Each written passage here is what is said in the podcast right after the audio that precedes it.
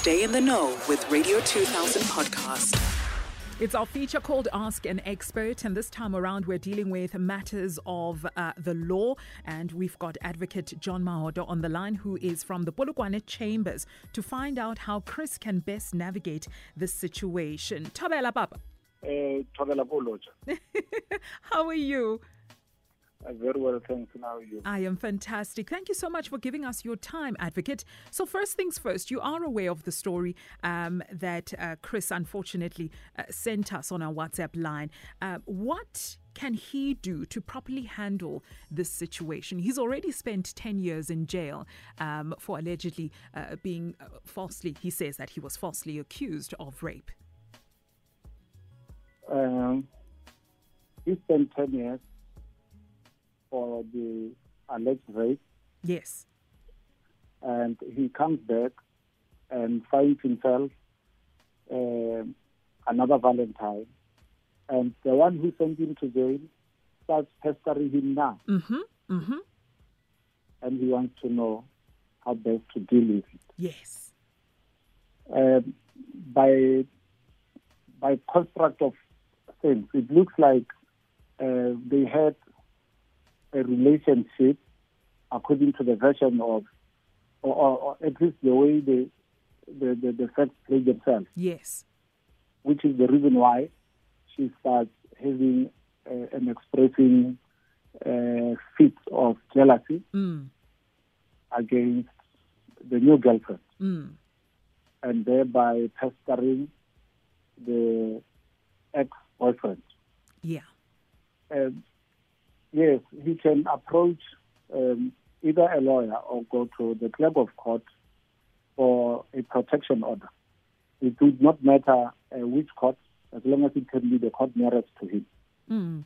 They will assist him further and give and assist him with the necessary court order. Mm.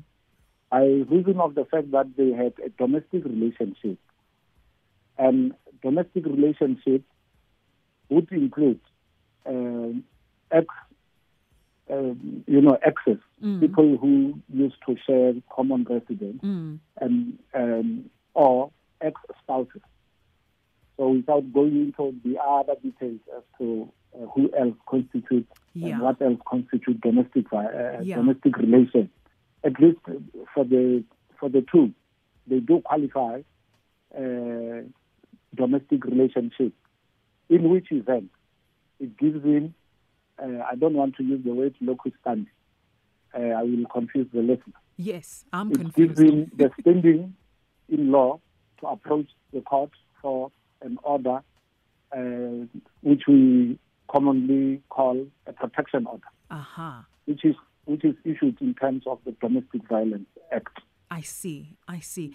Now, advocate, this is a man who is out on parole.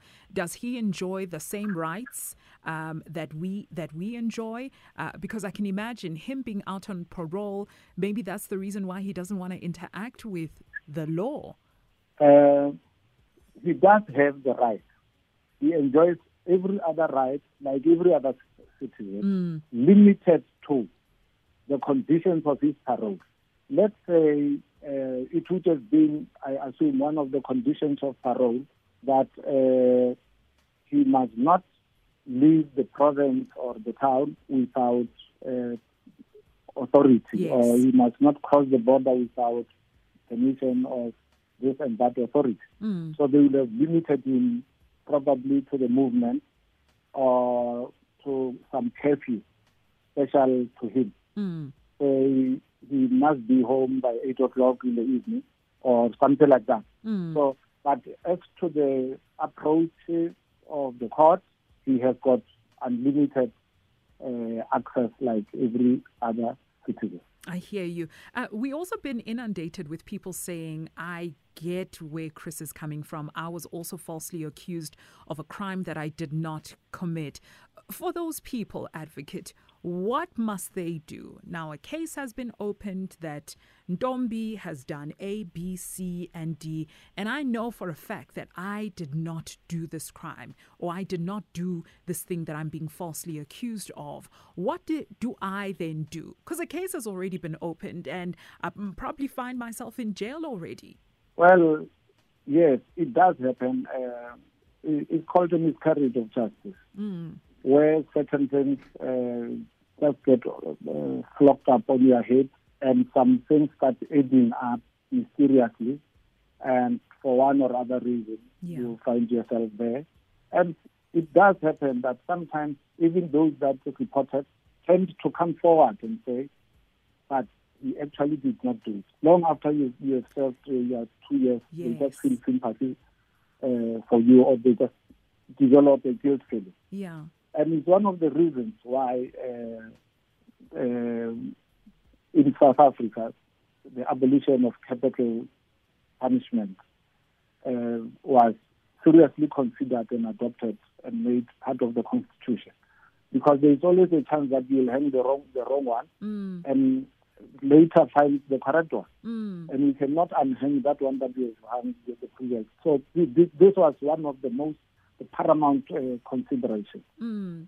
Um, it, it may have its um, ups and downs, but that was the paramount uh, consideration. Yeah. But as to what they can do, uh, they will need legal assistance because the facts will differ.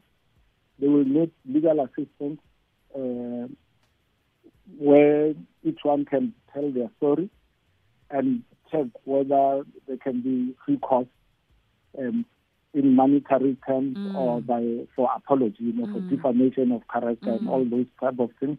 There's always a recourse in law. Mm. Mm. Sure. Advocate, thank you so much for your wise counsel. We really do appreciate it. And you did not charge us those expensive advocate fees. And we appreciate that. Thank you so much for your time. Advocate, for those people that maybe perhaps are dealing with something similar um, and need your help, uh, where do they go? Where do they contact you? Um, I'm occupying chambers at uh, Platinum Park uh, with the Limpopo Society of Advocates. The best they can do is to get an attorney, and if they need my service, uh, the, the attorney will brief me. Fantastic. Got it, advocate. Thank you so much for your time. Enjoy your day. Sufficient unto the day. Thank you. Radio 2000 podcast.